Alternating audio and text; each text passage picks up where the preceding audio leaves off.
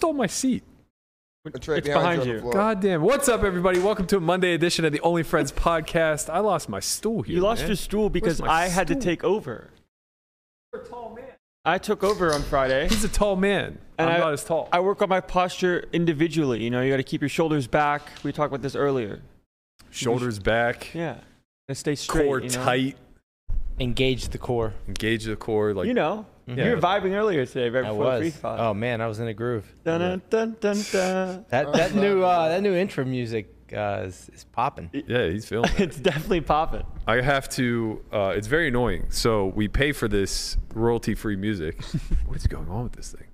Uh, we pay for this royalty-free music, but what happens is the artist still puts in a copyright claim, so that anybody who uses it without license uh, gets demonetized. Mm-hmm. And what we have to do then is after they demonetize us, I have to email YouTube Yeah. a copy of the license that we paid for, and then they'll remonetize us. You got to go, you got to jump through some hoops to get your money back. Yeah, and what that Every every episode. no, we'll just have the. But I haven't done it yet because that's a new song. Uh, so I'll have to do it after today, which is quite annoying. It's a good song, Yeah. It is a good song. It really, really vibes. 100%. percent Lamanna was vibing. He was. was.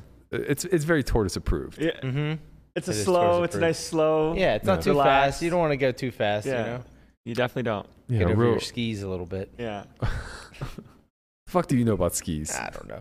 Maybe I'll go skiing this this winter. Okay, here we go. Why not? You go, Uh, you would go only pizza, no I mean- French fry. Conrad's over there with his Park City uh, sweatshirt on, so True. That was when Conrad was rich. it was. Skiing's a rich man's sport. Mhm. There's a very small window of time. Yeah. Very good point. Yeah, those days are gone. Man, he looked good too. Oh. He had all the best gear. Oh, Well, of course he did. Still do. Still Still got it. does. Yeah. You should be do. pawning that shit off. Pay off the goddamn tab. Never. I might have to learn how to ski this this uh, winter instead of snowboard. Got all that just to get that Free- shit off. Oh, yeah, I- free gear in the garage. I forgot. I should sell that too. I don't want that. Mm-hmm. uh, speaking of tortoise approved, as some of you have already noticed uh, by the chat, the highlighted green, we've launched a new membership platform. Highlighted to- green, baby. Woo. Yeah, see, tortoise approved. Mhm. Uh, big shout out to Ragnar Overbet, to my man uh, Biggie Swoles, always out here representing two of the newest members of the Solve for Why membership crew. What that gets you right now is uh, customized uh, emotes. Uh, as we accumulate more members, we can launch more emotes. So stay tuned for more of those in the future. Uh, it will also get you a monthly membership discount to merch. So uh, Oh, stay sick. tuned to the community tab. We'll launch uh, a members only code on October 1st, and we'll do something similar to that every month. It'll be different type of discounts. We'll do merch discounts, uh, Solve for YTV discounts, things of that nature. Wow. Also, any videos that we upload to YouTube, uh, you guys will get a first crack at it. So there will be a members only viewing first. Hmm. Uh, so once I start doing these on second thoughts for YouTube, that'll be something for you guys to look out for. And then we have a plan for a lot more. So uh, we're going to turn this into a tiered system somewhere down the line. Going to start to launch, uh, basically combine a little bit of Solve for YTV with the YouTube channel. Probably going to end up putting to be determined uh, on YouTube for the members only, as well as some other content that we've put out in the past. Do you think that we're going to start putting out new merch ideas when it comes to having stuff Well, to we have put to in the now. store? Man, do, Mhm. what what ideas do we what do we got? Do we have any? Well, I mean, I've made a bunch of shirts. Oh no. So that means we have no we have Con- nothing. Well, well, winter's coming. Uh, Game of Thrones reference, but Uh-huh. uh since it is, we should probably get some uh, some beanies up there, maybe some tassel caps. You know, Mm, I like that. yeah, I'd rock that. Mhm. You know, when I go snowboarding without Conrad. I don't go snowboarding Yeah. Sorry. anyway. Yeah, I don't Sorry, think homie. we have too much winter gear on there, so uh, maybe I'll get on that and I think uh, I think what we really need is to get to get some actual uh, like logos designed. You know, hmm tortoise approved logo. oh yeah, I like, like oh, that. I, I like that. I like that. Just a, Tortoise a- approved with the check. like yeah. either a thumbs up with a like a, th- a tortoise with a thumbs up or a tortoise holding a sign that just says approved. yeah, yeah, yeah. I'm down with that. I like that. Yep. Yeah, a hundred percent. start there. We'll we'll work on ideas. You guys can submit them. Uh, we'll also obviously be paying attention to um, to to the member feedback. You guys will get first crack at responses and comments and chat shout outs every single day. So big ups to you guys. We appreciate the support. If you guys are interested, you can click the link in the description below, or I believe there's a join function on our page. Uh, either one will allow you to become a new member. Uh, That's actually a sick idea. We just have like a fan T-shirt contest, you know, and like oh, they that's make cool. like an OnlyFriends type of contest where the best ones and the ones that we think that are good will go up on the site, and then if you're the creator of the shirt, you can you get one. Yeah, Mm. I like that. Yeah. So send in your submissions to someone that I'm not going to look at until it gets put in the group chat. Just join our Discord. Do it there. Put it in the Discord. Yeah, exactly. Yeah, we, we have a we have an Only Friends dedicated channel on Discord. If you guys are interested in that, hit hashtag Discord Discord in the chat. It'll give you the link to get to our uh, Discord community. Uh, final day for our sponsor BetMGM. Big shout out to them. They just concluded their online championship series. Uh, they did just over two million in guarantees. Yesterday wrapped the main event. If you guys have been following along the action in BetMGM's online championship like I have, you know they just wrapped up the last event, so we'll be announcing their winners soon. This was the biggest series in BetMGM history that included over 2 million in guaranteed prizes. If you missed out, don't worry. BetMGM has cash game action for every player, every stake. That's no limit hold'em, PLO, 25 cent, 50 cent, all the way up to high stakes cash games you love to watch me battle in. Available 24/7 online. Follow the links below to lock up your seat, and maybe you'll see me in the BetMGM streets soon.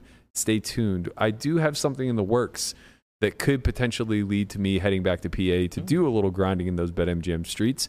So be sure to stay tuned if you guys want to uh, download the client or follow along to some of the results. Those links are in the profile below as well.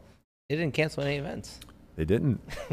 they didn't, which is uh, a nice preface to what we'll be speaking about today. But before we get into that, it's been a long weekend.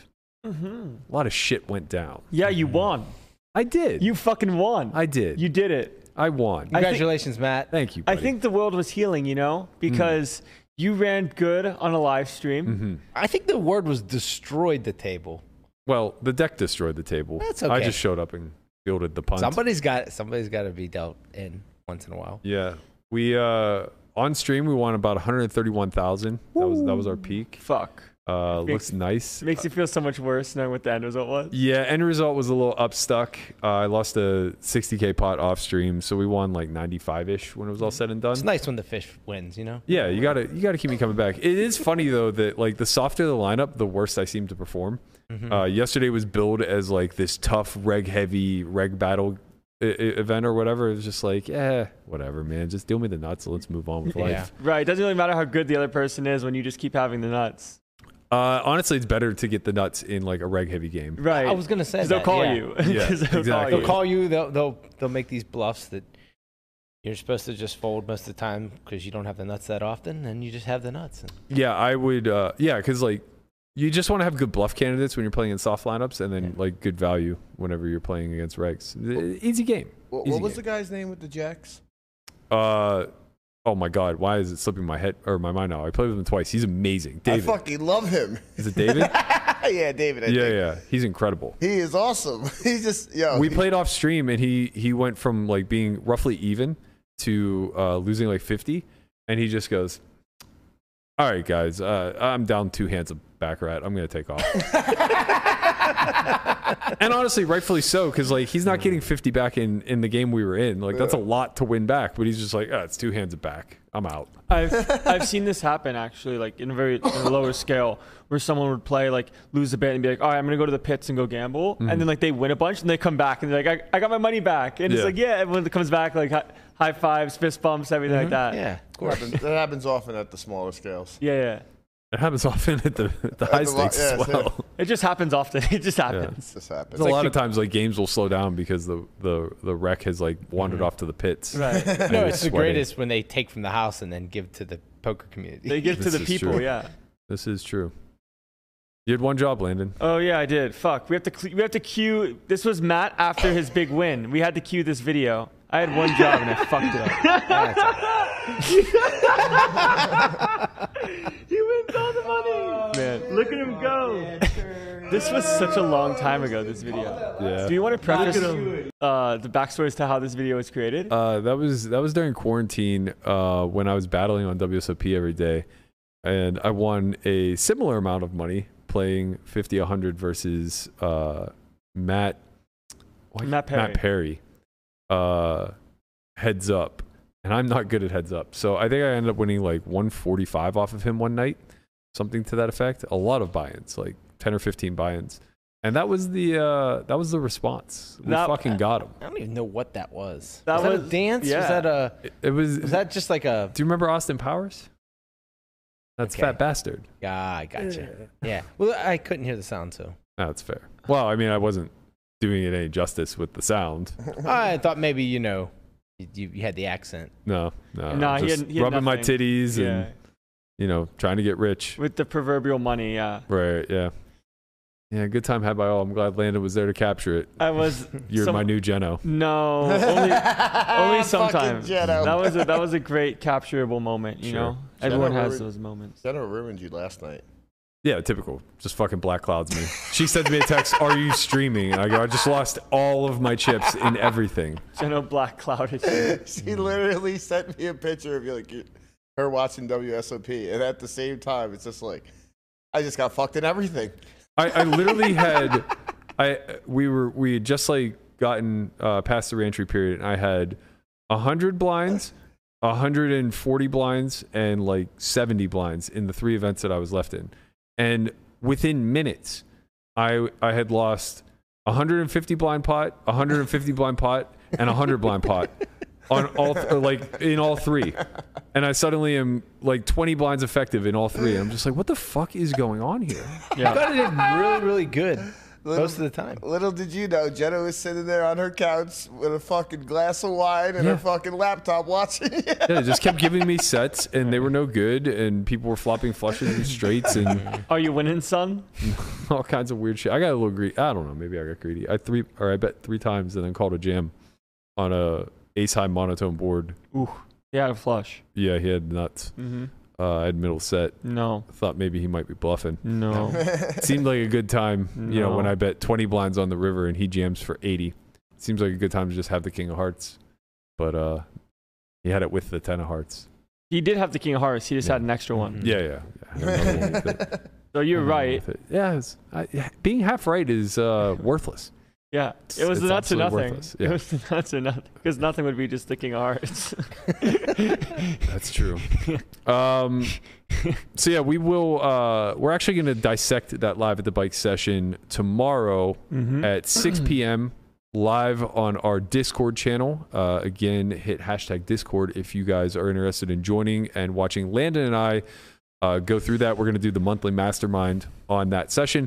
Um, it's probably going to be a lot more hands that I wasn't involved in than hands that I was because there were a lot of really straightforward decisions in the ones that I was, at least the bigger pots. Yeah, that's so nice. Yeah. It's so nice, honestly, when you just like play big pots and you know that you're at certain portions of range, or you know that okay, I'm supposed to I have to bluff this one, I have to call this one, and it's a lot nicer when you just have the nuts. You're like, I get the value bet this one multiple times, and then call a jam. Yeah.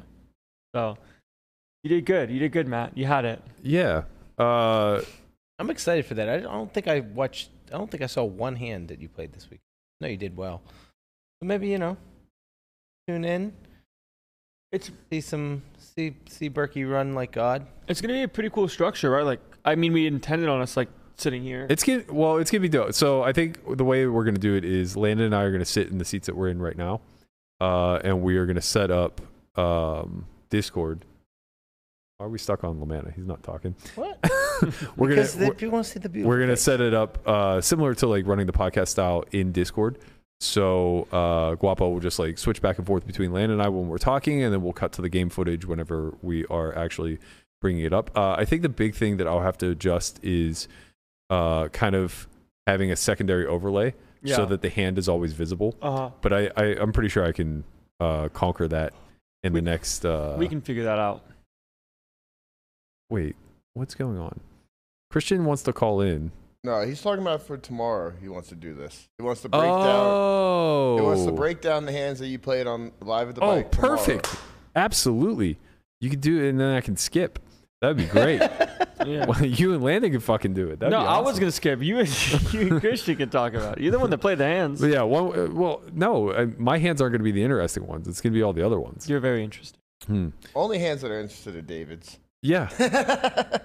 Uh, there's some reg battling going on. I think there's some like four and five bet spots that are, are kind of cool to look at. Um, cool hands. yeah, as far as like post flop stuff goes, it's uh, going to be less me and, and more like Matsu and Oaken. Oaken was in every fucking pot.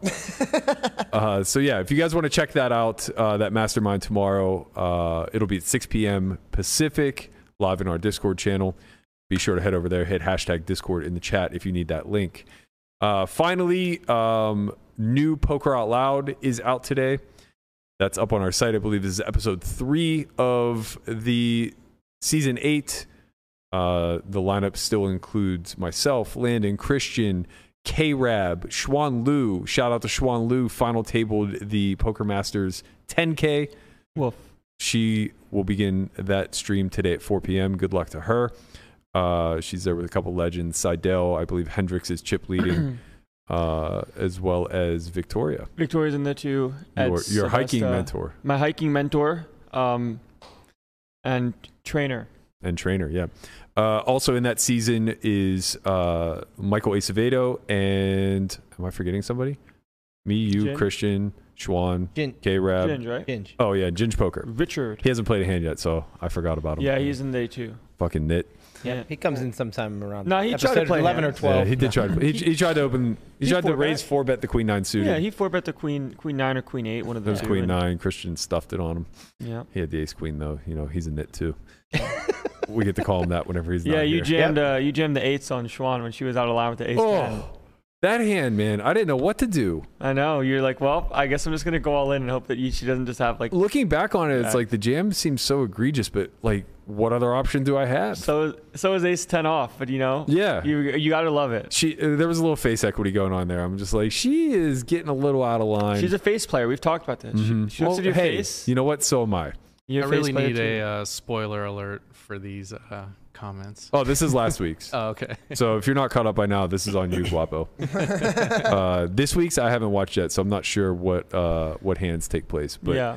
New episode out today. Uh, you can hit hashtag S for Y to get the uh, membership sign up if you're not already a member of Solve for TV. You can also get a free two week trial if you just want to check out some Poker Out Loud and see if you enjoy it. All right, let's get to the shits. Uh, first and foremost, uh, let's talk about Poker Stars. So, uh, to kind of set this up a little bit, we saw during was it Venom For what? that ACR decided to punt. It was on not the guarantee? Venom. It was. It was a something s- big. It was a six thirty two. Oh, it was the uh, what's the Boss series? or Yeah, it was. whatever. A, it was a six thirty two million. Yeah. Okay. So uh, recently we saw ACR uh, effectively um, punt on a two million dollar guarantee where they had to issue refunds. I believe they were in day two, maybe, or they were going into day two, right? Mhm. Uh, there was like one day one left to play or something like that, and they had to cancel the event. Yeah. Uh, and you know, it's one of those things where at first it wasn't handled all that well because they didn't really make a statement as to how they were going to compensate or like what the plan of attack was. It didn't seem all that transparent. Eventually, uh, Guru and a few other pros kind of came forward and said like, "This is the way it's going to be compensated. We think this is more than fair." And I tended to to agree. Um, you know, we do have to kind of be mindful of the fact that this shit happens. And in that rant, I kind of said, you know, Stars never has this problem. Dun dun dun. Are you the Black Cloud? Maybe. Insert two weeks later. Maybe. Uh, big shout out to Damon Silks uh, for signing up as a member. Uh, so yeah, here we are now on main event Sunday for PokerStars WCOOP, and they put out an announcement. We are extremely sorry, but we had to cancel all tournaments currently running, with prizes awarded in accordance to our tournament cancellation policy. This will be done within with our policy, which you can find here. They link it. They also included a screenshot of it in that same thread. right. So I will say before we get moving, uh, Nick Petrangelo had uh, a very apt message with regard to this. WCOOP Main Sunday, biggest Sunday of the year. So excited to be playing today. Can't wait. Good luck, everybody.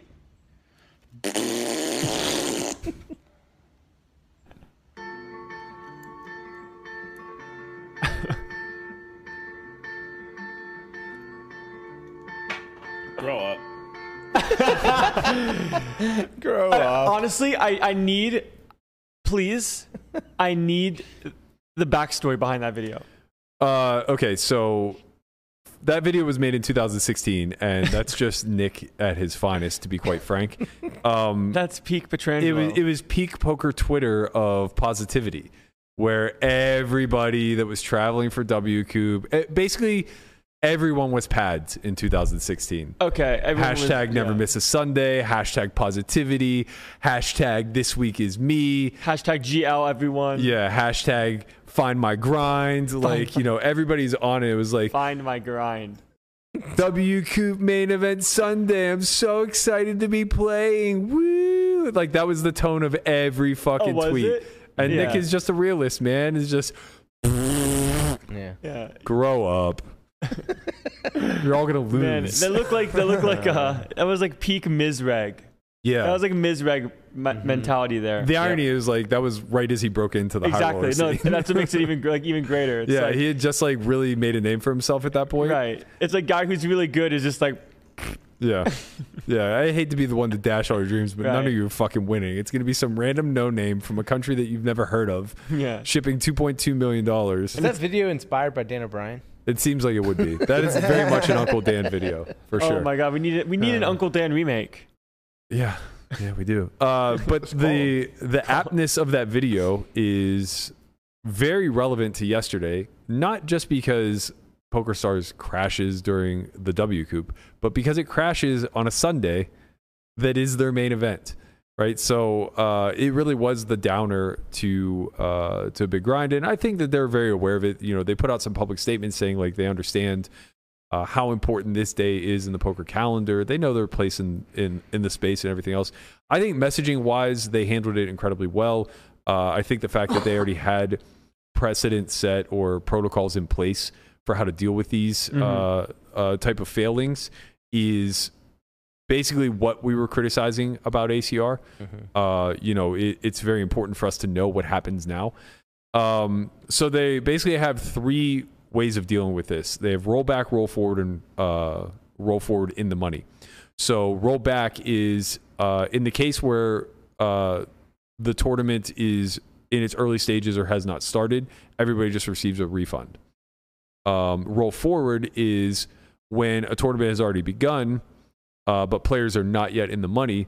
Players are refunded their tournament buy-in um, as well as their knockout bounty if appropriate, and the remaining prize pool is dim- divided among the remaining players. So they basically get a chip chop. Uh, half of the remaining prize pool is spread evenly, with the other half distributed according to chip counts. Uh, so it's actually not a chip chop. It's it's kind of like a hybrid chip chop ICM chop kind of thing.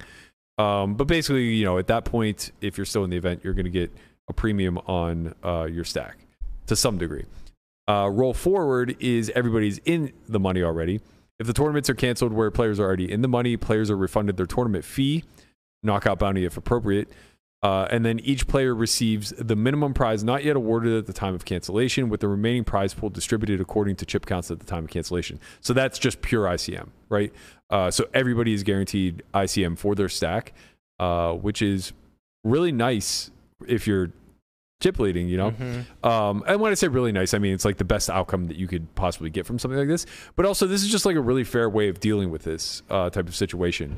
And there are unforeseeable events. Obviously, this isn't going to happen very often live, but you know, we saw something happen this summer where it could have been a thing, right? The massive stampede at the WSOP.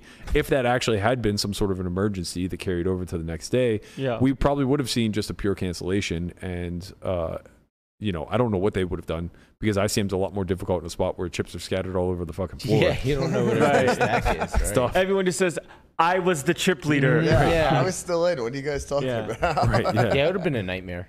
Yeah. Yeah. And it- It was a nightmare regardless. right. too. I imagine it would be incredibly difficult to verify if people had busted or not. Yeah. Uh, Right, like, exactly. Who literally owns what stack? Five or six minutes before that all happened. Right. You know, I was still in the tournament, but Yeah. everybody's mean.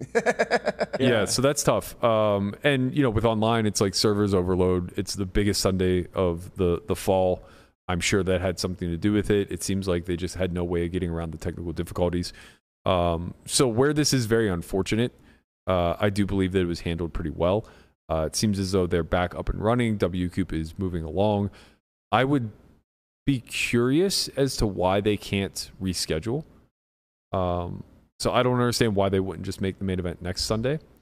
Uh, especially because I think the people who were most disappointed were the satty satty winners. winners. Yeah. There was a lot of people talking on Twitter uh, where they're relatively low average buy-in and they found a way either into the main or they were deep in another WCOOP event that was about to wrap and they had their first shot at like I think one guy was like one of 12 uh, and he's like about to win my first WCOOP and uh, this happens like please say it so just delay it or whatever you know these are big achievements uh, and sometimes once in a career type achievements for for these online grinders so uh, it would be I guess I get it from a logistical standpoint. It's difficult to take whatever is already in existence and somehow move it into a new uh, a, a new tournament in the client.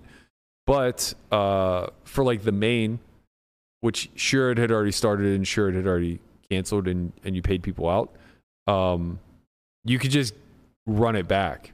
And you know, for the satty winners who have been paid now, not all of them are going to take the opportunity to play, but some of them are now liquid and would probably happily play. Um, I don't know. Uh, I, you know, I, there's a reason why I'm not the head of a of a site. Yeah. I this- think most of the lot. satty winners will happily take 10k. Yeah, You I think so too. like- well, it depends. It depends where you're at. You Yeah, know, there are a lot of guys who are probably like pretty rolled. Uh, maybe not to play a 10k, but maybe to be playing like up to 3ks, Yeah, something like sure. that, and then they win a seat. Uh, and it's Yeah. like, okay, this is like a small shot for me, Yeah. not a Mhm. massive That's a shot. Yeah, it's tough. Right. It's tough to make those decisions. Is like, what's the best way to go about canceling a tournament? Right. You, you know, one enters the tournament with the expectation that it's going to get canceled. Yeah, yeah. There was uh there was other discussion too. Uh, it kind of creates like this messy response where, uh, you know, a lot of action gets sold for these things. Uh, Yep. And uh, Hans was tweeting that he bought somebody at 1.1 markup, Yeah. and they had like more than starting stack when it got canceled two hours in, and they were refunded like 11k or something like that. Yeah. And he is basically polling Twitter saying like, should I have to pay markup? I would say no. Right. I mean, that's kind of the the instinct.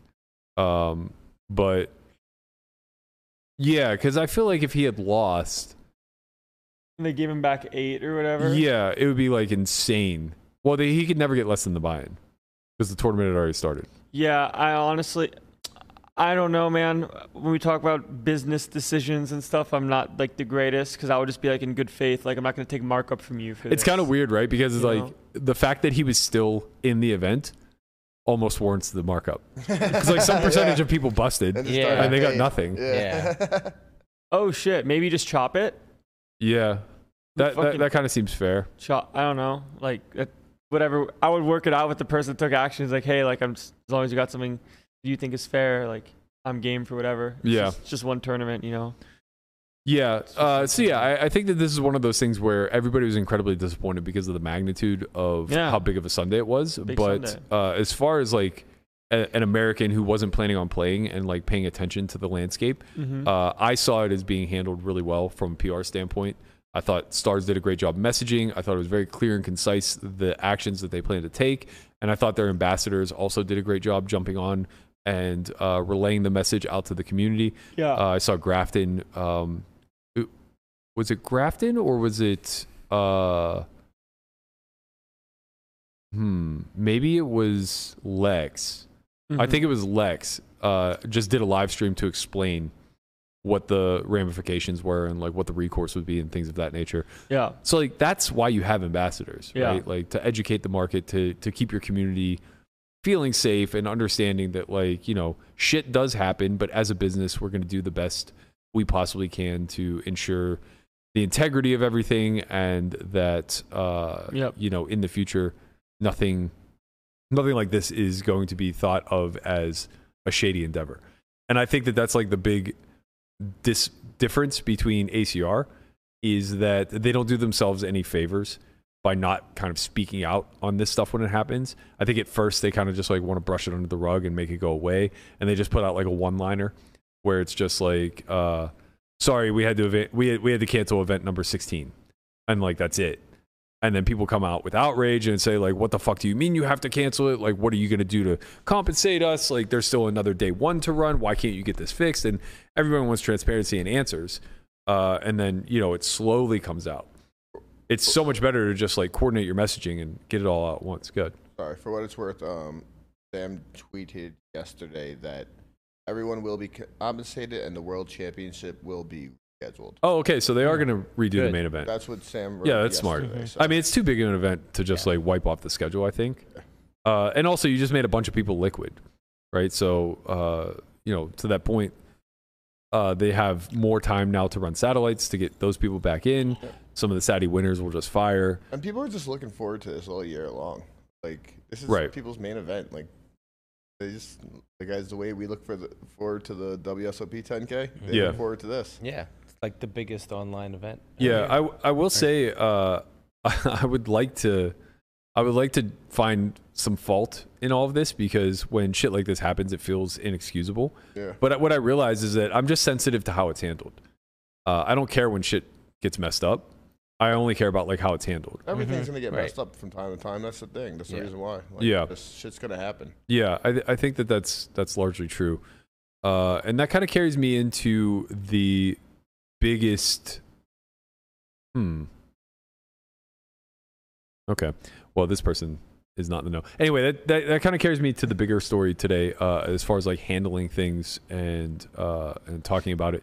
Uh, this Mhm. past weekend, uh, you know, we have a lot of friends in Texas. Apparently, there was a robbery uh, in the lodge parking lot. Uh, it was during daytime, which is even more wild. Uh, and you know, this is something that we've talked about a lot when it comes to these Texas card houses and uh, operating Yeah. high stakes games in a mall storefront. Uh, it's very problematic, right? So Yeah. uh, the the biggest, well, not the biggest thing. Like obviously, there's a litany of reasons that uh, this is troubling, right? One being that Texas poker is already kind of suffering a lot of litigation issues. Uh, they're, I, th- I believe, they're being heard in court again over the Dallas jurisdiction. It's true. So, uh, you know, uh, Texas Card House in Dallas is like going to be under scrutiny again as whether or not they can even operate, Yep. and then that's going to set a further precedent of whether or not more people can move in. And I know Doug and the Lodge were probably looking at Ta Dallas as a potential landing spot. So, uh, safety and security has been the thing that I've been harping on the most about uh, the Texas card houses, and we've been mostly focused on Houston because that's where a lot of the criminal activity seems to have been taking place. But the thing I always mentioned was let's not forget that Three Bet Panda got shot in the parking lot of uh, TCH Austin, right? Like this shit happens, and what ultimately ends up coming out usually is that the security guard's just in on it. It's an inside job because the level of security is one layer, and there's no other uh, like failsafe put into place to ensure that you can't just have somebody dirty working for you. Yeah. And the fact of the matter is, like that security guard is going to be expensive, and some of them are going to do a fantastic job, like the guy who who attempted to disarm, although that may have gotten a little reckless considering shots rang out in the actual uh, gambling hall. Was that Legends, I believe? was Houston. in yeah. Houston. Yeah. So uh, for those of you who don't remember that story, we covered it earlier this year, where a guy burst in with an AK, tried to rob the cage, and the security guard went rogue and just like fought him to the ground while shots rang out. Uh, luckily, nobody was hurt. Um, but you know that that's that's an issue in and of itself, right? Of course. Uh, what I want to speak to more though is like the actual player safety because what's happening in Texas is it's becoming this breeding ground for it's almost like the wild wild west, right? I was right? gonna say it's like the old days of the of poker in Texas when Doyle was But grounding. but but the difference is is that it's no longer underground, Right. It's right out in the open right. and it's being heavily advertised.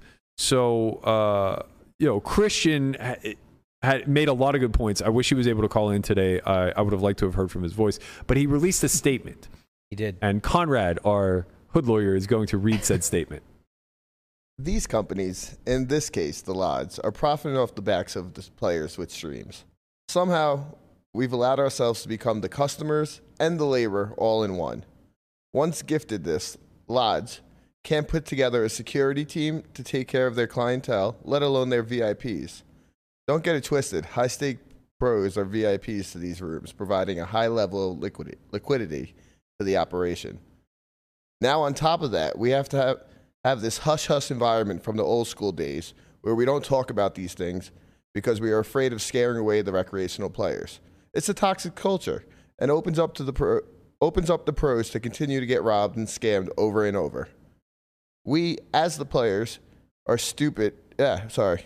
We, as players, are stupid, keep getting got both by the companies and the outside forces. And at a minimum, should have taken a page of what, hap- what full, tit- full Tilt did right. Start our own shit, take market share, and compensate our own people. No one is coming to save us. We, we selling our likeness for free and risking all our, our safety. We max stupid right now as a whole. Max stupid. if they want to treat us this way, no problem. Let's start seeing what the marketing budget is, what the cost per acquisition is, and we need a piece. Or we need to start our own shit. We get robbed and show up the next day. They put us on and they put us on a thumbnail. Three other words I'm not going to say. Yeah. So, so I, I actually like think his points are really spot on in all of this, uh, and it it creates uh, a multi-layer framework for the for the discussion at hand. So first and foremost, I think uh, what he mentions that is most critical to this is that there's just no response, right? So nobody went public with this story, which means that the lodge just lawyers up and just stays quiet.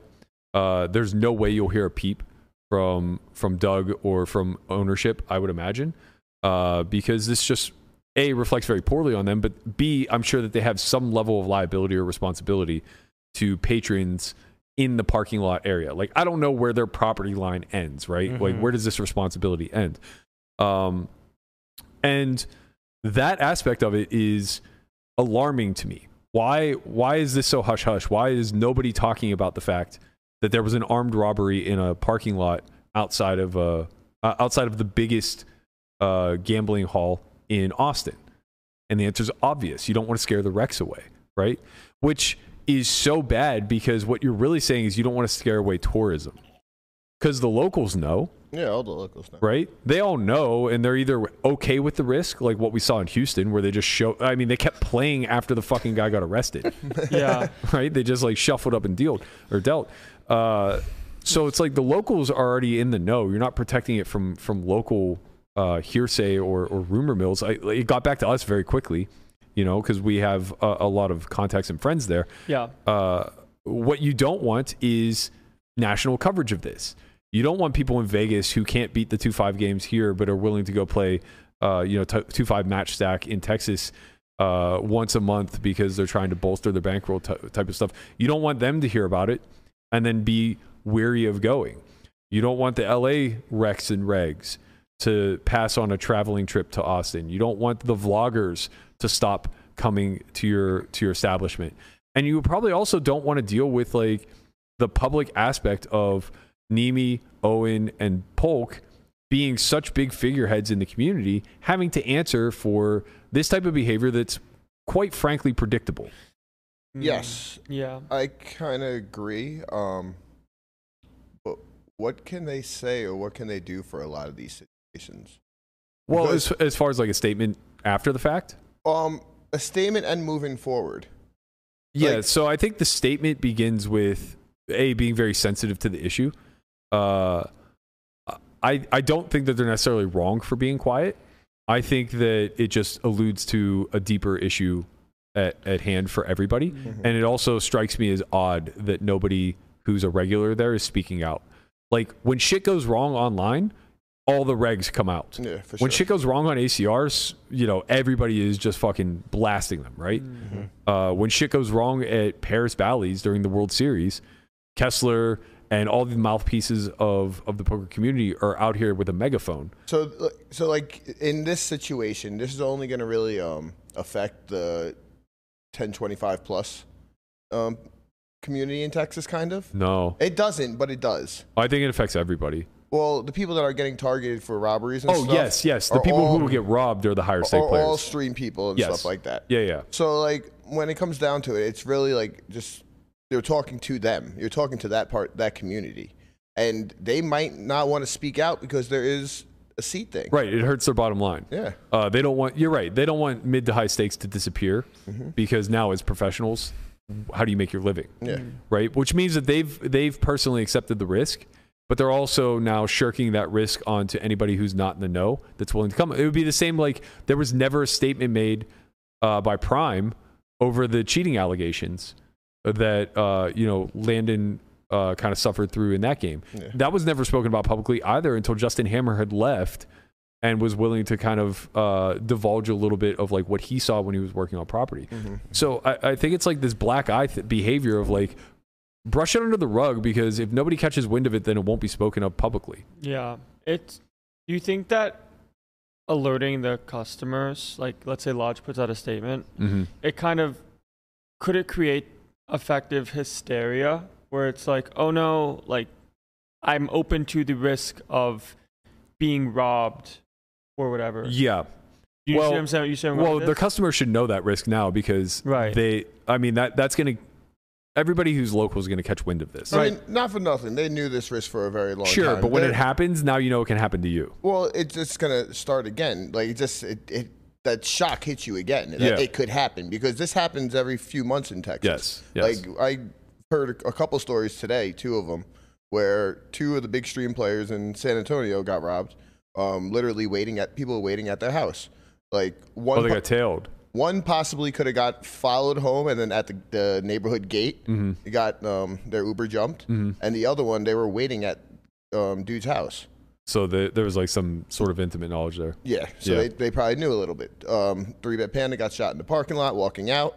And like so a lot of these robberies aren't always on like on property. And it's kind of there has to be some type of checklist for players in their own mind Okay, so yeah, th- this is kind of a side convo. It doesn't really necessarily just apply to uh, the Texas landscape. It applies all across the board. If you're playing reasonably high stakes and you're not protecting yourself accordingly, I wrote a blog about this. I'll see if I can find it. I wrote it like, man, it must have been in 2010 uh, when Josh got followed home and robbed in his garage. Yeah. Uh, there was like a string of those. It was during the Bellagio Bandit time. Uh, he also uh, robbed somebody in the stairwell of the Golden Nugget, and like this shit was happening, right? Yeah. And you know, we were hyper aware of it because we were playing in games where like cash played, and you know, you you go from room to room, and you can't keep a box everywhere because you're playing basically with your whole bankroll at a lot of, or not not playing with your whole bankroll, but like but you're, you're working bankrolls on you Yes, yes. So uh, I became hyper aware of this, and I changed all of my protocols very, very quickly. I stopped keeping any money at the house at all. Like, never do I have a cent. I, I'm cashless Yeah. when it comes to being home. I don't have anything precious there at all. I've lo- or I've uh, uh, safety deposit boxes everywhere, right? So it's like first and foremost, uh, and this speaks more so to if you're gambling in casinos, but like get a box. No matter where it is that you play, just get a box. Even if you only play there randomly on occasion, get a box because there's going to be a time where you play a big game and you don't want to leave with those chips, Yeah. right? So just get a box, leave them there. Uh, even if just here, here's the thing: if you're playing an off, off the cuff, like not the Aria, not the Bellagio, not the Wynn, you're playing like say MGM just randomly gets a 50, 100 off, right? And I go there and play, everyone's gonna know about that. Way more so than a 50, 100 popped off at Aria, right? Because that's just commonplace at Aria. It's not that big of a deal. So what ends up happening is these like random games that pop up on on uh, sites that aren't common to hosting them, they get cased because people are posting on social. Uh, the rumor mill flies, and it just gets out there that you know there's a bunch of money in a room that's less secure or less uh, accustomed to handling this type of stuff, right? This, there this a happened box, to a, right. Yeah. this happened to a rapper named PNB Rock where he was out and He got killed, like, right? Yeah. Yeah. he- Uh, he was with he was with his uh, significant other, and she posted their location, Mhm. and from that, people came up to him. it, it's coming back that that wasn't it. They were they, he was gonna get hit anyway, apparently. But Sure. um, But yeah, just in the sense of like having locations up and like posting things when big things sort of happen, it's open to being seen by the wrong people. in a better way that happened to Pop Smoke, where he posted a package Mhm. on fucking on the internet, Yeah. just like of something that got mailed to him. Oh, he in doxed L- himself. Oh, in L.A. Yeah. and then at four o'clock in the morning, people were in the house. Yeah. jeez. So Yeah, you have to be, be sharp, obviously. Uh, but anyway, the, the point I was trying to make, like when you're playing these off-property sites, uh, if the place is getting cased like that, they're not trying. They're not going to steal your chips while you're in the game, obviously, right? uh, and, and they're not trying to kidnap you and have you come back at gunpoint and go into your box. They're just trying to find the people who are dumb enough to leave with cash in hand, right? So you just get a box, you stuff those chips in said box, and then return somewhere down the line, days later, weeks later, months later, whenever you have to recover the money, Right. and you just do so. And there are a million different ways also to recover the money in a safer way. You can have it wired to yourself. If you're worried about like, you know, keeping it off the books for whatever reason, you can get it exchanged into other chips. Uh, and uh, you know, if you're at like an MGM property, you can keep it on your bank account or, or on your player account, and that's good for all MGM properties. So if I'm playing it uh, at, at MGM and I want Aria chips, I can just put it on my player's account at MGM and go take it out at Aria. I didn't know that. Yeah. Oh, so like anytime you're playing in like properties that, that have crossover, I'm not sure if it works across the country. Like I don't know if Wynn Boston will communicate the player account to Wynn Las Vegas. Probably not. I, I would say. Probably I would not, think yeah. it's more likely they would than not. because. I know MGM and um, DC wouldn't take chips. they from, won't cash the chips, but that doesn't mean that they wouldn't necessarily Wire, facilitate a yeah. wire, right? Uh, so you have to be sharp about all this stuff, right? Like if you're playing with real money, this happened to us in Houston. We played uh, a live stream game at Champions. We're playing 100, 200, and there's like, you know, with Perkins in the game and and myself and Darren Elias, a bunch of big names playing with a bunch of cash. There's half a million on the table yeah. right? What an easy spot if you're not smart enough to get a box there, mm-hmm. which we all were, right? Like Perkins didn't because he never plays at that place. So what does he end up doing? He just leaves a hundred thousand with me and says, "I'll get it later. Take care of this." And it's like, okay, I can because I have a box, but like I would never take on this responsibility if I had to leave property with this money. Right, of course. I'm just a mark, right? So it's like uh, you want to be smart about it. You want to be sharp. Obviously, there's some inside knowledge here because why this guy? How did they know that he left? Because for what it's worth, I've been invited to that lodge game multiple times, and every time I immediately reply with, "I don't feel safe to uh, play a high stakes game in Texas." Period. Well, yeah, let's talk about the security. It's usually two to three guards, I believe, Mm. and like you have to ask them to like walk you out or something like that. Which some they they have no problem too, but you have to do it. yeah. And like A lot of people just won't. yeah, like Yeah, poker they're- players aren't doing that shit. Like you win, you lose, you just fucking Yeah. like your adrenaline's rushing, you just walk out the door. Right. You know, and like the people that are getting attacked, it seems like all on streams. Like Yeah. this Yeah. um, I guy. think the more this happens, like yeah, sure, it is kind of under wraps, but the more it happens, it's gonna people we're, we're gonna talk about it, right, and people are gonna know. So I think the house, they have to do something. They have to reassure their players that that they're safe when they play. right? Yeah, there's a lot of due diligence too, is Mm-hmm. what you're kind of alluding to, Matt. Yeah. Um, when it comes to being responsible with a bunch of money, playing higher stakes games, and it's not that it's the call it players. There's no like, fault here, Mhm. but at the same time, there's definitely precautions and things that a player in their own right can think about as to do I want to walk out with this money? What are the risks? Where can I put the money otherwise? What are the situations here in these spots? Instead of just doing your thing, playing your game, and walking out the door, because that's mean- kind of ignorant in that regard. Yeah. Yeah, but also like even past that, like sometimes like, you don't, you can't put the money anywhere, and What you do you have to bring the money with you. Like you should have your own safety uh, security measures, like going home, just like checking your your blind spots, checking behind you, like as you're pulling in like down your block or something, or close to your house. Yeah. like there should be a lot of checkpoints poker Mm-hmm. players should take. Yeah, I'm a, I agree. Well, yeah. So that's what I was trying to get to. Like, uh, when I was being asked to play this game, I would always reply with, "I don't feel secure," and I was always told, "Well, we'll facilitate uh, crypto and crypto out type of transfers. Uh, we'll make sure that like you're cashless, basically, uh, and we have lock boxes on property." So it's like all of that's great.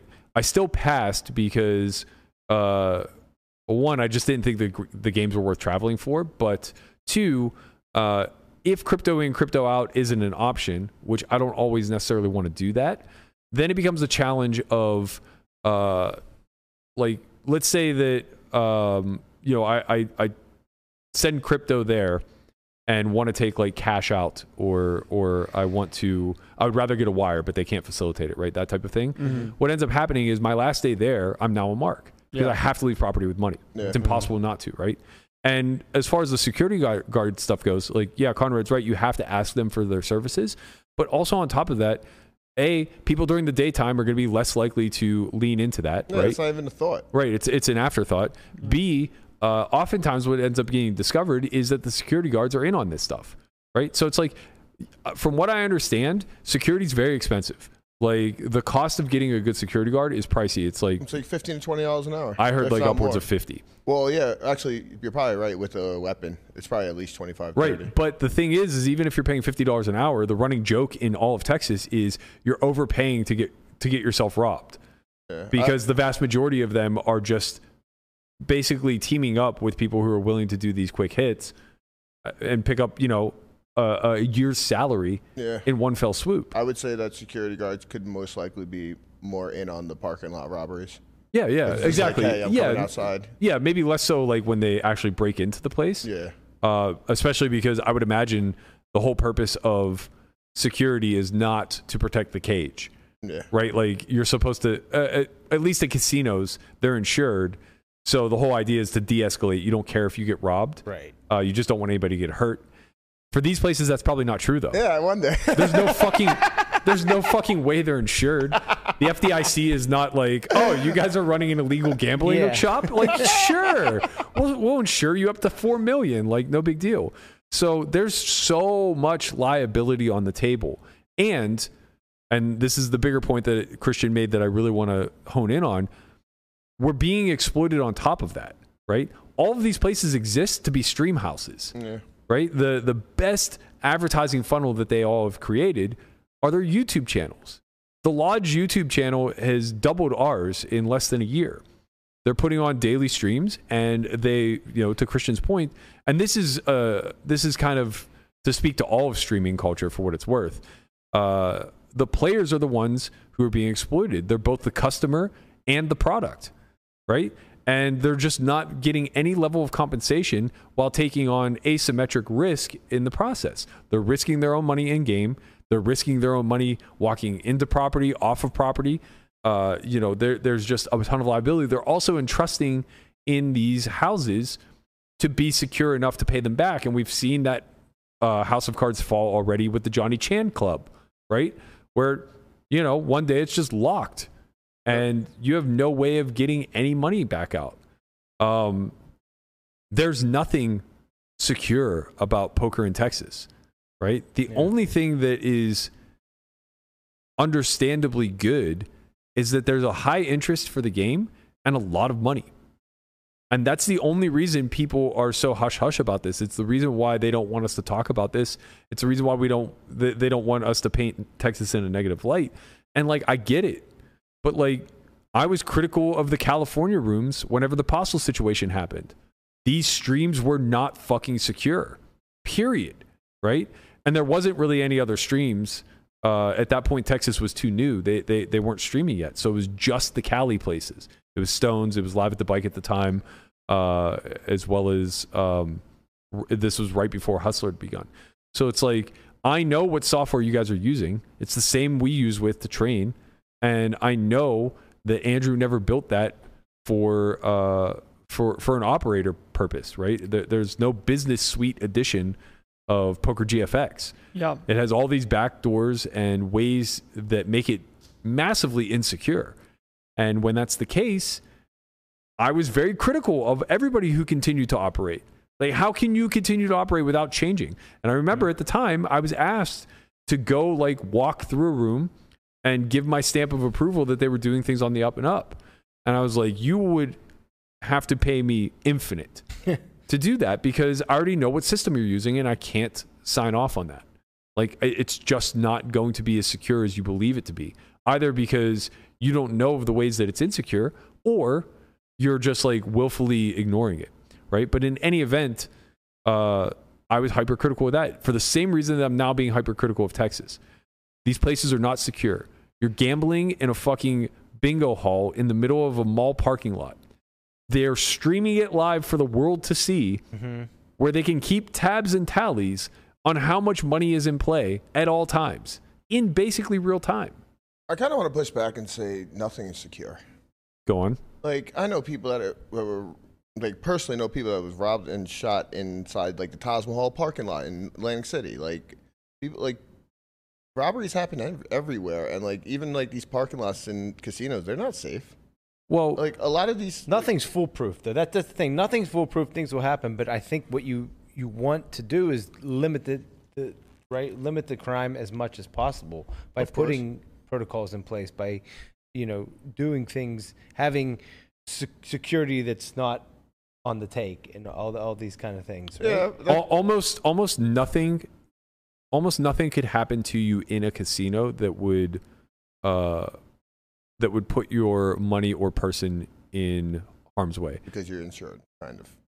Uh, well sort of uh i like basically robbers don't want chips is what it comes down to Mm-hmm. right if they're going to steal Uh. chips they're going to take it from the cage they're not going to come walk up on you and take your stack out of a 10-20 game right Yeah, so I, I feel very safe when I'm inside a casino. Yeah, rightfully so. right, Like, yeah. look, the Bellagio's been hit like five times in the last Mhm. 10 years, and never once has a poker player lost any money over it.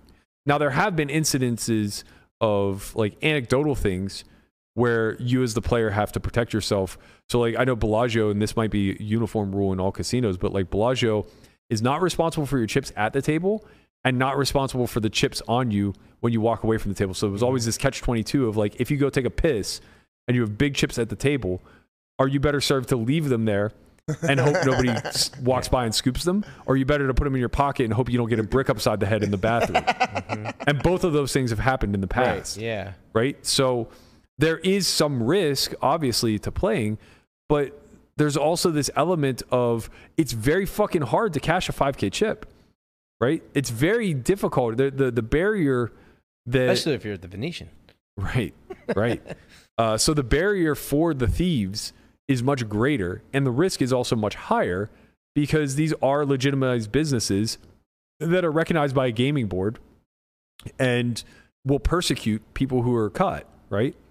Um, whenever this shit happens at the lodge, it's the equivalent of a 7-Eleven being robbed, and you know the police response isn't going to be all that high, and the the punishment isn't uh, the likelihood of being caught is obviously low, and then the punishment isn't going to be the same as like grand larceny. I mean, I, I think the likelihood of these people getting caught are like It's know, near zero. Yeah, literally agreed. near zero. There's not Yeah. It's like cameras the- everywhere like there is Right. at a, a And and to your point, you're just never going to find a man with thirty thousand dollars in a casino parking lot. It's like Right. 0.1 percent because you could just fucking valet, man. Yeah. Yeah. Like, not only should no one ever have 30,000 on them, and that's going to be rare enough, but when they do, it's going to be because they're a goddamn billionaire who has their own personal driver that is waiting at valet to scoop their car. Right, and that's all. That's another when you were talking about protocol. That that's another thing that like you should do if you're if if you're able to valet, then valet because Mm-hmm. it's way less likely. It's not impossible, obviously, but it's way less likely and harder for someone to to follow you home when you valet. Right? Well, I don't think it's harder for them to follow home, but I was. I was it's harder for you to get robbed going to the car. Yeah. Going to the so what I was Right, thinking yeah. actually on the way here that they should have the lot should have security do valet for like their stream games and stuff like that. mm-hmm. Like, because they go get their car, bring it to them. What what else can go wrong? Really, it's like they walk it. 10 Yeah. feet, front door Johnny to car. Chan's Club had valet, and I got to tell you, it wasn't. They're just so handcuffed by the by the the mode of the operation. Mhm. They're in a fucking Right. shopping mall, Right. Exactly. Yeah, and right? Like they would bring it up curbside, but like curbside was still just like a reasonable enough walk that was unsecure and also just like literally the way it was set up, the valet guy could have pulled a gun on you and you would have just been fucked. Yeah. Like nobody was around the police, especially like 5 a.m. when you're just wandering out and it's just you, him, and the and the stars. Mhm. Uh, I I think that there is. I- I think that there's uh, a difficulty in uh, kind of understanding how much responsibility comes with opening one of these rooms, right? Like it's not as simple as just I'm going to have a facility that can offer a service to customers, right? Yeah, but with that service comes a lot of responsibility. Agreed. Where does it end though? Where does their responsibility end for players that they have on stream? Like for security wise. Um, well, I, I mean, I guess like you could say that they're doing the bare minimum, and that's fine. But I would say that I would be very uncomfortable running a stream with large sums of money if the best security protocol I had in place was that somebody could get escorted to their car. Mm-hmm. Yeah. Right? It just seems as if like you want to have at least for the bigger stake stuff like as little money around as possible if you can if you're especially doing like a stream game or something. right, like uh, Why if- do you want to have money? yeah, I And would, I would, I would like force those games to be cashless. That also Yeah. doesn't work unless you like put in the title that these games are cashless. What do you Like- mean? Like people are still going to be marks, um, unless like everybody knows that game is cashless. Right, but if it's cashless, they won't have cash on them. Still a mark. Get, yeah, but getting robbed with no money on you is not. I mean, That's- it's that's it's not fun. That's worse. Getting robbed with no money on you is you don't want to make somebody upset that has a gun on you. I mean, he's right in a way. don't. I understand that. Yeah, but these aren't random acts. But like, it's it's it's You're not getting it's- mugged on New York very- City. It's not hard to say like on the stream that like you know these players will not have any cash on them. Like it's it's not hard to do that, Yeah. right? And I don't think that takes away from the product or anything like that. So, I mean, why Uh, not do that? The bad actors will always be bad actors. I, I mean, I'm just saying that I think the the structure of these robberies are not random. They're not they're not by chance, right? So No, of course not. them walking up on somebody who doesn't have any money on them, like, uh, yeah, opportunity missed, I guess, but like, they're not a mugger, where it's like, fuck your wallet's empty. What the right, hell? right. They're they're being targeted because they know they have the cash. Correct. They're- They Yeah, know, yeah. Right. So Yeah, now now we're gonna hog tie this guy. We're gonna bring him to find the cash now. like, I, I I mean, don't think if, it- if, stop- if those are options, then like again, your place is not secure enough. Mm-hmm. Like somebody getting hogtied in your fucking parking lot. parking lot and then dragged back inside, demanding well, not inside, somewhere else. where's somewhere else. Home, their home. But Like, the money's not there. we, don't- they don't know this. This is the problem. Like people don't, robbers don't know this. Uh, but what I think what, what Berkey's saying is is they do. They they know they're they're specifically targeting people they know have the cash on them or are going to have the cash. Correct. They're not just taking a chance Right. that this guy No, I could agree. have money at, at home. They're not going to go through all the risk. I in- agree, in but when robbing somebody, somebody- and not and not get what they're going to. I agree, what they but when came you see somebody with 50k on on the table on stream, right, mm-hmm. and they leave that place and you rob them outside in the But parking lot, You don't understand. It's because something's happening where somebody's telling them that he left with cash Right. this time. right. yeah, I guess This guy Yeah, left. Sure. This guy played and left, however many times Mm-hmm. in the past. Yeah. Right. There have been hundreds Right. of players who've played on that stream and That's what come and makes it gone. the inside job. Is someone's like, hey, Yeah, sure. this time he cashed his money. yeah, out. he. has Ca- I watched him 50,000 on cashed out for 30k and Right. did not go to his box. Right, didn't go to his box. He's, you know, and then boom, he gets hit. Right, that's Yeah, it's just every time the big game runs, people Mm-hmm. are are notified to be on alert, and then as people cash out, somebody's on the inside watching with eyes and says like, "Yo, this guy got cash this time and he's about to leave." man. This stuff happened in underground games Right. all the time. Yeah, like it happened. all At, the it happened at 4 p.m. That's not random. Yeah. That's not chance, you know. probably true. And it's not from watching the live stream either, because that's on an hour delay. Like they don't know when he's leaving. It Mm-hmm. has to be an inside job, 100 percent of the time, right? So uh, it's like, well, you ask what's the responsibility uh, of the the house. That's that's a fair one, right? Because you obviously can't police uh, inside jobs from occurring like this, which means that you have to have a stronger protocol in place where the inside job is a failure. Yeah, I mean that. But you could also do a little, maybe a little more due diligence when you're hiring people. I mean that that To some degree, You know, sure, but can- like it doesn't even have to not be. saying you can't- It doesn't have to be a security guard. It could just be somebody who's a patron. yeah. But I mean, I don't I don't know what the hiring process uh, is. Do they do background checks on these people? Do they Right. do they know right to?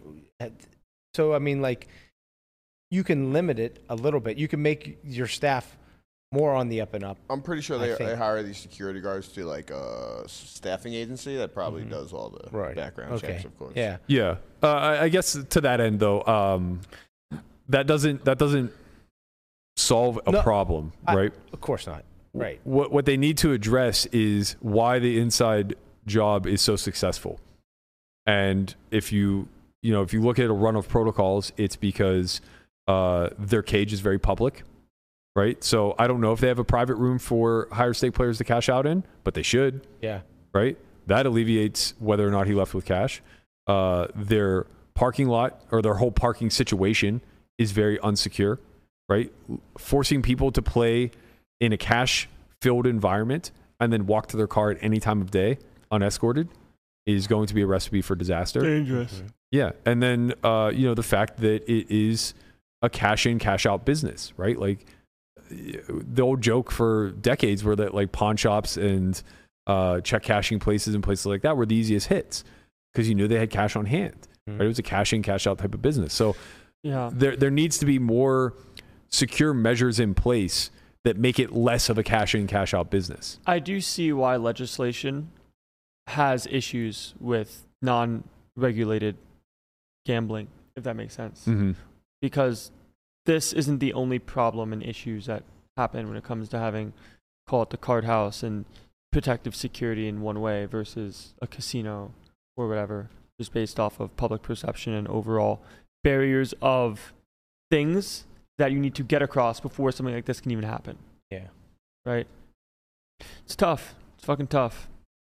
Yeah, I don't know what exactly what like what more they should be doing. Like where they should draw a line of like their like how much security they should do because like when it comes down to it, a lot of these people are getting robbed like on their way home and stuff. Yeah, of course. So like what where is the line? What do you think? What do we think they should how do they beef it up? Um, yeah, I mean, I think that it it just needs to be. I, I think that you know, to Brian's point, uh, instituting a valet would be critical. I think that it's tough, man. When you can't, It's when really like tough. when you like can't have the police on your side, it's very difficult, right? Like Sure. you can't actually hire an undercover police officer or anybody. that- Uh, you know, I would I would go the route of hiring security firms. Uh, I'm sure that's a cost, but like hiring a one-off guard who has a gun permit is certainly not the fucking That's- same No. as hiring an actual security firm. Right. And you know, we're talking about it being a multi-million dollar business. At some point, you have to front load the expenses, Mm-hmm. and securing, uh, having a secure environment for your patrons is going to be the number one most critical element element of uh, owning market share. Yeah, if you have a Yeah. team of people that know what they're doing, this is what they do, and th- they're there to secure the place, then it's obviously going to be a lot better than you know, just like you said, the one-off uh, security guards. Right. But even in that instance, it, it becomes difficult because like these firms are obviously uh, they're they're hiring out as well, and if people see the path to a good score, they're going to take it. Right. So you just have to have a bunch of fail safes along the way and a bunch of protocols in place Mhm. where even if there's a bad actor within your system, it's not an easy thing to hack. Right. right, Like you want to make it like it, casinos don't try to set up scenarios where Ocean's 11 can't happen. They try to set up scenarios where Ocean's 11, 11 is the elaborate plan that's necessary right, in order for them to get got, yeah, right? And same thing with banks, same thing with all financial institutions. And that's what I don't think is understood is you're not just some fucking backwoods bingo hall that's playing, you know, dollar a card bingo. You're a high stakes gambling hall. And that in essence makes you a financial institution. With that comes a ton of fucking responsibility for your patrons. So I don't know how to make it more cashless, but I would I would certainly go the route of creating player banks, of setting up wiring systems, uh, of setting up like crypto in, crypto out if possible. Mhm. the wiring systems might be pretty difficult with the legality of the room itself. Maybe. I, I don't know. I, I don't Yeah. know the, the the the legal stuff, but I think like with get once you get banks and stuff involved. No, no, doing for right? sure, So- it's, it's messy. Right. Uh, but sure. that kind of crypt- indicates the that- crypto thing is that's why crypto is like why people love crypto because Right. it's it it's it's a way. To I mean, to be fair, I've played those- private games where I've gotten wires. Yeah. Uh, and granted, they're personal, but like Mhm. you know, whatever. Uh, I will say you're right That is, it, it does get messy when you start to bring in banks and things of that nature, especially when yeah. people don't want their business I- on the books. I don't know what if they have boxes or not there. They do. They do. Okay. They yeah. do. So I mean that that's definitely something you, you should have enough boxes. Yeah, to some degree, anybody. Don't get me wrong. To some degree, there's responsibility on the person who was robbed as well. But I'm not going to put. I'm not going to put it 100% on him. Like, No. there's a lot on the institution itself. And this isn't just the lodge. This is all of Texas poker, right? Like, every single place that you. I, I haven't been to a place where I felt like okay, this is the one that got it right. Mm-hmm. You know, it was quite the opposite. Each and every one I went to had different security hangups that I was terrified about, and, Yeah, they're and, not good. you know had big issues. None of them are good. I've not, I've yet to see a secure room, and I'm not sure even what a secure room looks like. So Well, it looks like a casino, right? like, and, and I don't But, mean like- I don't mean that necessarily just uh, like an institution like a casino. I mean it's not in a mall storefront. Like these single story, uh, like just wide open areas, uh, are also just like really problematic. Everybody's herded into one uniform area. There's no, there's no. Uh, like there's no path that they have to go through. It's literally walk through the door and get to the cage, or No, I get it. you know, like, wait outside the door, whatever the case may be. This is what they have. So like, what? What? Well, this we- is what they have because this is what they've accepted. It doesn't have to be this way, right? Like the place that Champions was trying to open in Dallas was a multi-level former restaurant that was, uh, you know, pretty open to customization and easily could have been more of an institution. I think. Um, but again, like you have to understand the reason why this is what they have is because the margins aren't as large as we believe. Like Texas Poker is flourishing because they don't charge that much. right. To the These places are, are cheap to, to rent. I'm sure. Yeah. I'm not. I'm, I don't know. But if they're also cheap to but, play. uh, That's the point. right. So what are you trying to say? Charge more? Well, I'm saying that more uh, rake might be able to get them some security.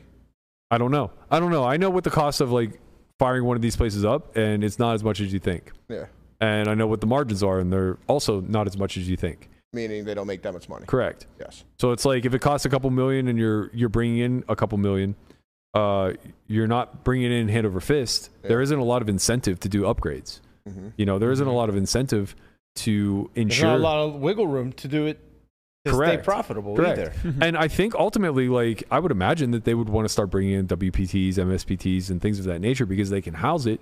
But how could you?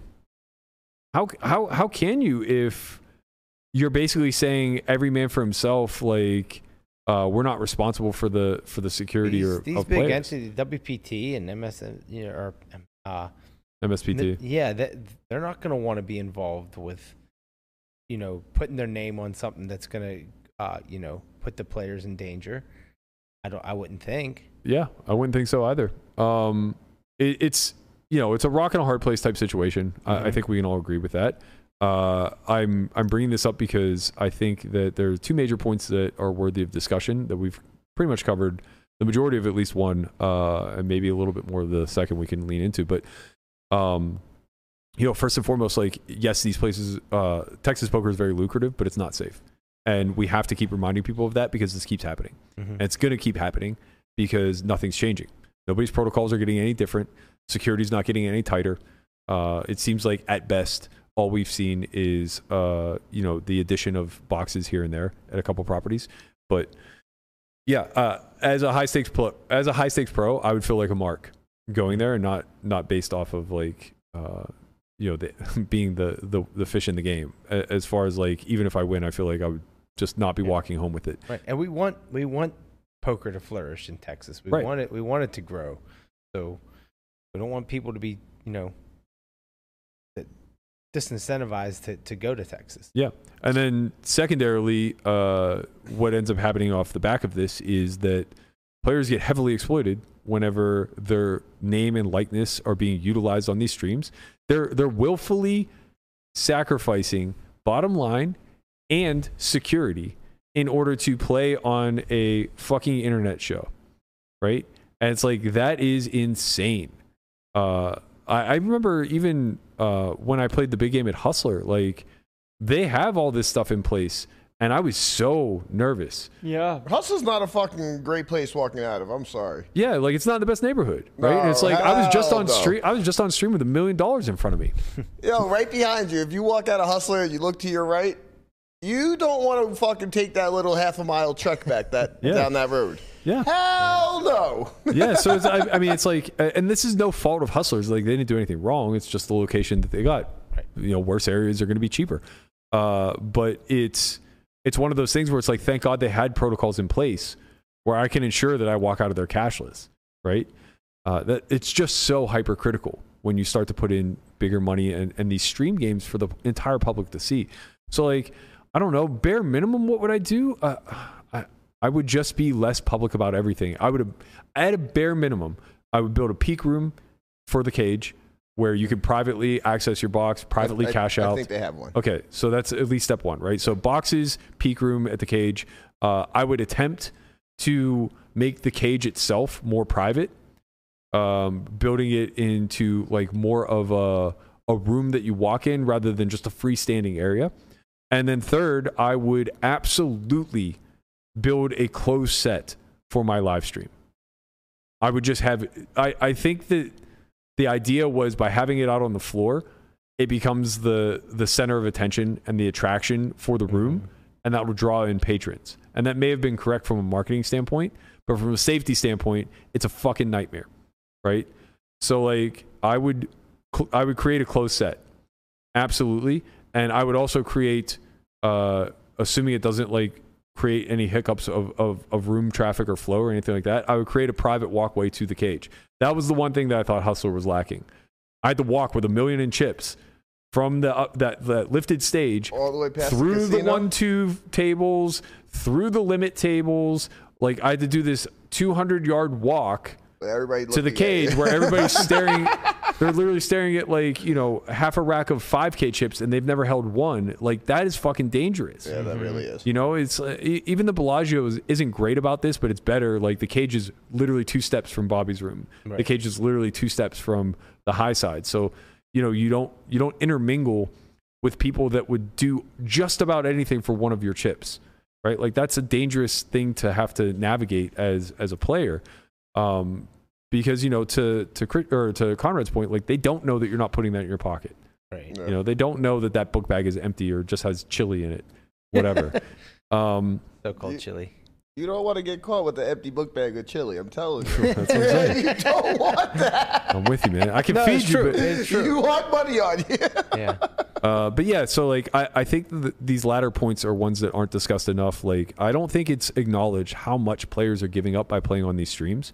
I don't think it's acknowledged at how disincentivized it is for each and every fucking player to be playing on these streams and how heavily incentivized it is for the room to run them.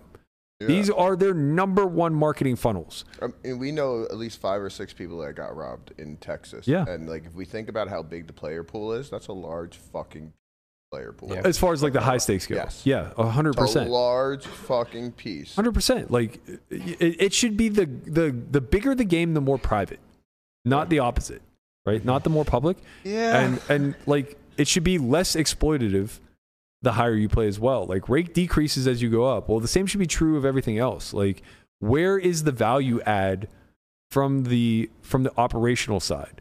Like why would I want to play on your stream? yeah. Maybe these should, things shouldn't be live or with like an hour delay. Maybe they should be four Like or the next hours day. or four or five hours later. Yeah, I think that there's some aspect to that, but again, since they're inside jobs, I don't think that it matters that much. I think you just want to take the eyes off of any like it, this is the way that you prevent the inside So- job aspect, right? Yeah. Some of them are inside jobs, not all of them. So They like, have to be anything parking lot related has to be I kind of see what you're saying, but right like- because why aren't people getting robbed when they show up? Yeah, yeah, yeah. No. Because nobody has the knowledge if they have cash on them or not.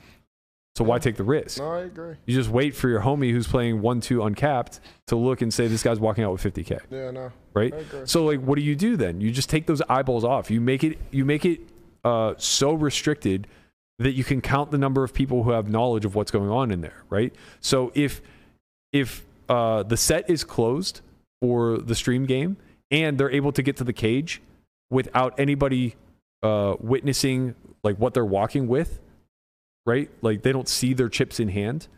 But, uh, Somehow yeah. there's a private walk to the cage in Mhm. some capacity. Now there's no information to pass along. Yeah, I mean, if we're saying these are inside jobs, security guards, that's always gonna happen. It's always gonna happen. No security guard in the in the. There's no reason for a security guard on set, Right. right? The inside job would have, and now you're you're down. You're talking about like 15 total people who would have this knowledge, Yeah, right? It would have to be either somebody at the cage, Right.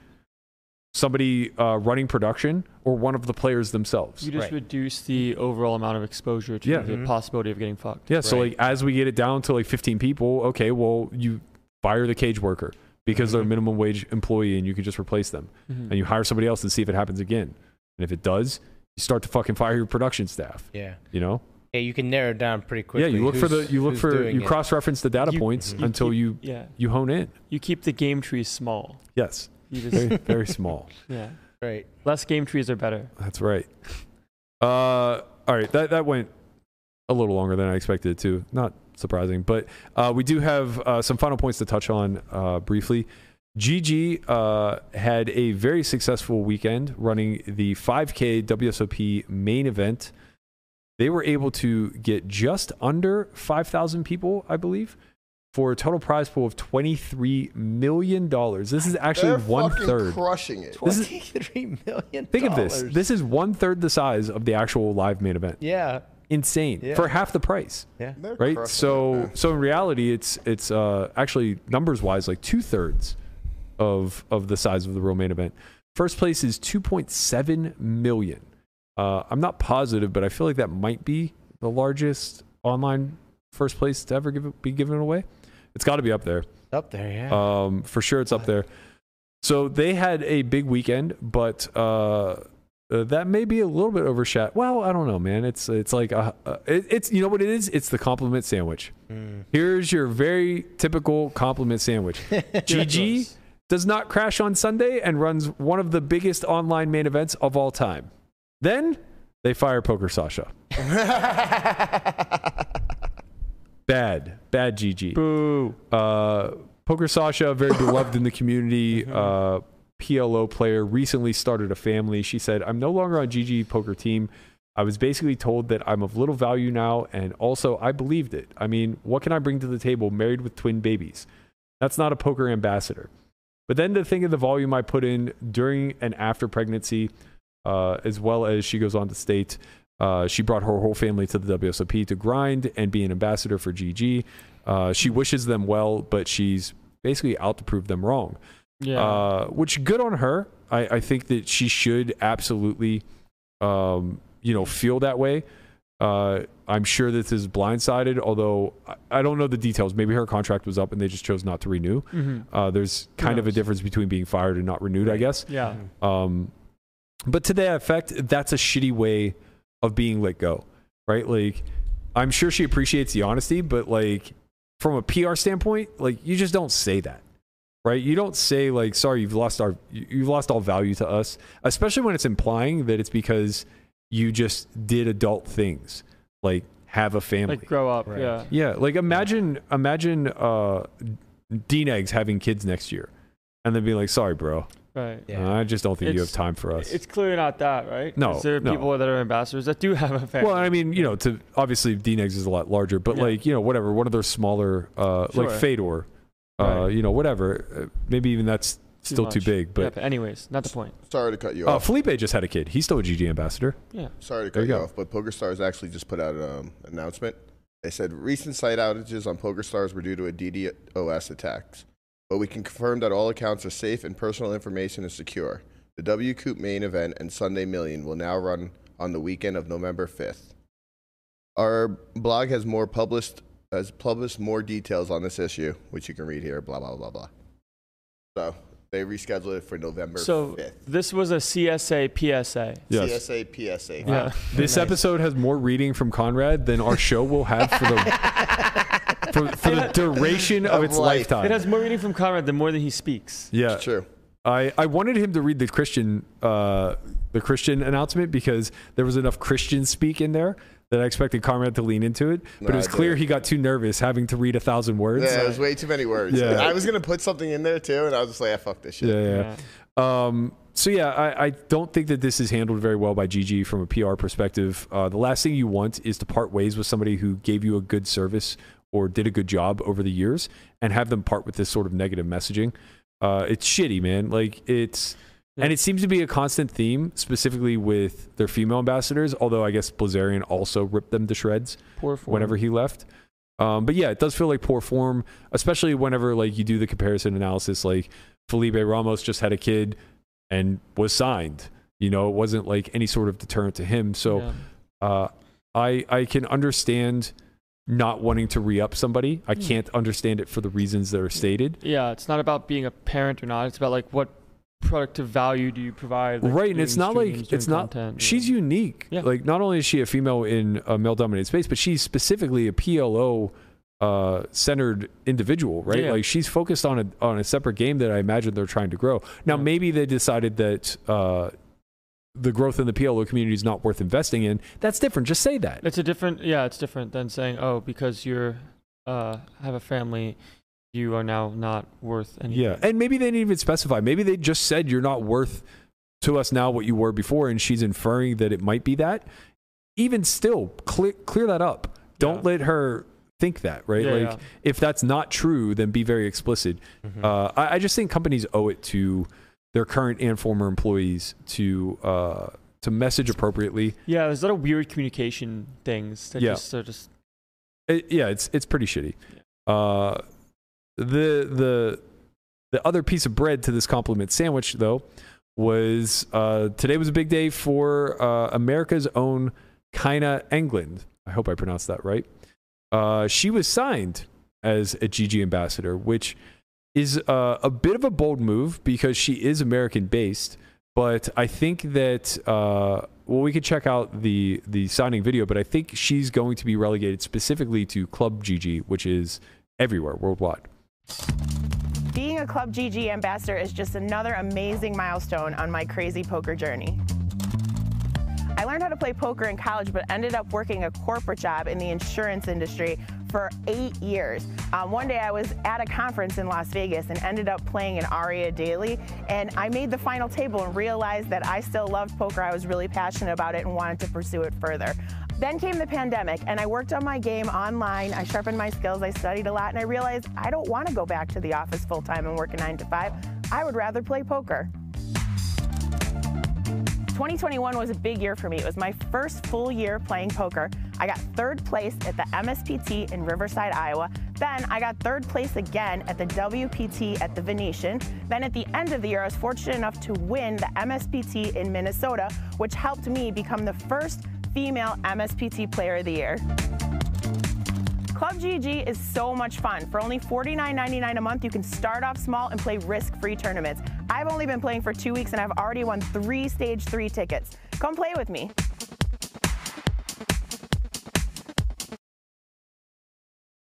let's go, dude. It's very uh, Round of applause for Kina. Yeah. Yeah. good job, Connor. Congratulations to her. That was uh, that was very midwesterny, Mhm. very very Minnesota, uh, down home. You know. Yeah. right. Uh, yeah, big big congratulations to her. Uh. I'm I'm very unsure how the whole club GG thing like what's the appeal? Mm. Uh, the reason I guess I'm unsure is because I think you can play cash games on there. No. I don't you know. You can play like I think if s- like somebody's group, like a private. Yeah, server. people people like host the same way they do on Poker Bros, right? Yes, exactly. Right. That seems shady as fuck. well, I mean, there's people are running app games on there. That's where a lot of app games are going. Right, right, right. That's that's what I mean. Like I understand the the membership model part. That Yeah. that makes sense. That's what Club WPT does as well. Yeah, and it seems like a good way to uh, kind of be a major brand and still operate in the United States without needing licensing. The app aspect of it, though, uh, I don't know anything about it. I just know I see advertisements for it all the time. Yeah, it's just like literally a Poker Bros game. Yeah, that's interesting to me. I'm surprised. I'm surprised there isn't conflict there with them trying to get into America the right way and, uh, you know, basically abide by all rules. I know, like for a long time, um, was it Stars or Party? It might have been Party. You talking about the the home games? No, no, no. Uh, I was gonna say that. Uh, yeah, it was. It, well, it was Party initially when the UGI UGEIA Act. Uh, I think I got that right. I might mix mix some letters up Either in way. there. Either way, what you meant. uh, they pulled out of the American market altogether in 06 because they were a publicly traded uh, company and they wanted to be able to re-enter the American market at some point. And then Stars didn't and was punished. So that's why Stars doesn't exist in Nevada, as far as I understand it Uh, is that they were serving a probationary period for the bad actor for for yeah for bad acting from 06 to Black Friday whatever. Gotcha. Uh, now that time might be up, up by now, uh, but I know that you know legalized poker or whatever in, in America launched in 2015. yeah. So it's been seven years of dormancy. Where are the fucking sites in Nevada? Everybody oh. is everybody I speak to that's sharp and behind the scenes and in the know is saying prep yourself. There's a boom coming. Like there's going to be a tidal wave of legalization. The And I- tortoise is ready. And I just keep saying, Okay. Has this been for like seven years? Yes. I thought so Yeah. because like this is it's kind of crazy. Like how does BetMGM not open up here? How does PokerStars not open up here? The BetMGM and the Party Poker, with regards to Nevada, I believe it's just been a launching issue. I don't know what's the exact holdup, but I don't think it has anything to do with legalization. It just has Or legislation. to tie to a casino. No, no, I don't think they have any issues there because Party is is. Oh, who is Party tied to? Well, BetMGM is obviously tied to MGM. MGM, yeah. uh, party's tied to somebody. In any event, I don't think it's a legislation thing. I just think it's a go to market issue. Um, maybe they don't see the liquidity pool here as being enough, which is reasonable. Nevada's not that big, Well, I mean, they would not They would- necessarily. they wouldn't connect them. They would try. Uh, oh, New Jersey at least would immediately connect. We don't. think. We don't have. Look, man, New Jersey's already existing with these sites, right? Yeah, So why is Nevada not shared? Why are they not opening here and sharing? Like there, there's some sort of hang up, and I don't know what it is. I. I'm not that far enough in the know. Um, but there's definitely some sort of hang up. I think you're right, though. I think once they do launch in Nevada, they would have the shared liquidity. And perhaps maybe that's what's happening. They're waiting for Michigan and Pennsylvania to come into the fold before they take on the expense of launching here. Uh, that could make some sense to me. I mean, you would think they would want to just like you know get ahead of the ball. Like they would want to get people signed up for this shit. Maybe. Um, yeah. i again, it might just be like a small enough market that's kind of is weird to say saturated, even though only WSOP exists. Um, because there are newer markets that are opening up, and I think that what they're finding is the last to market in those areas suffer tremendously. So, like for instance, BetMGM was the last to go to uh, Toronto, and I think that they're like really struggling to get their feet underneath them. Gotcha. Uh, they uh, and maybe it was Party Poker or WSOP was the last to go to PA, and they're struggling W- getting liquidity. I think it was WSOP. I, I I think you might be right, but anyway, like the new liquidity pools, though maybe bigger than Nevada, also just like are very tough to acquire new cons- consumers. So I imagine this is all a marketing ploy. Oh, The bigger concern is like when uh, when will all states be open, um, or when will they start actively pursuing licenses? I should say, and then when will new rest of world players be invited back in? Right? Yeah. When will GG start to make a push? When will poker start? Because these are the two biggest cor- corporations that are currently shut out everywhere except for New Jersey. Well, I guess like Stars is New Jersey, Michigan, PA, but Yeah. uh, GG's nowhere, and none of them are in Nevada yet. Have they tried yet? Do we know? I I've heard a lot of GG making a push to come to America. I just don't know that.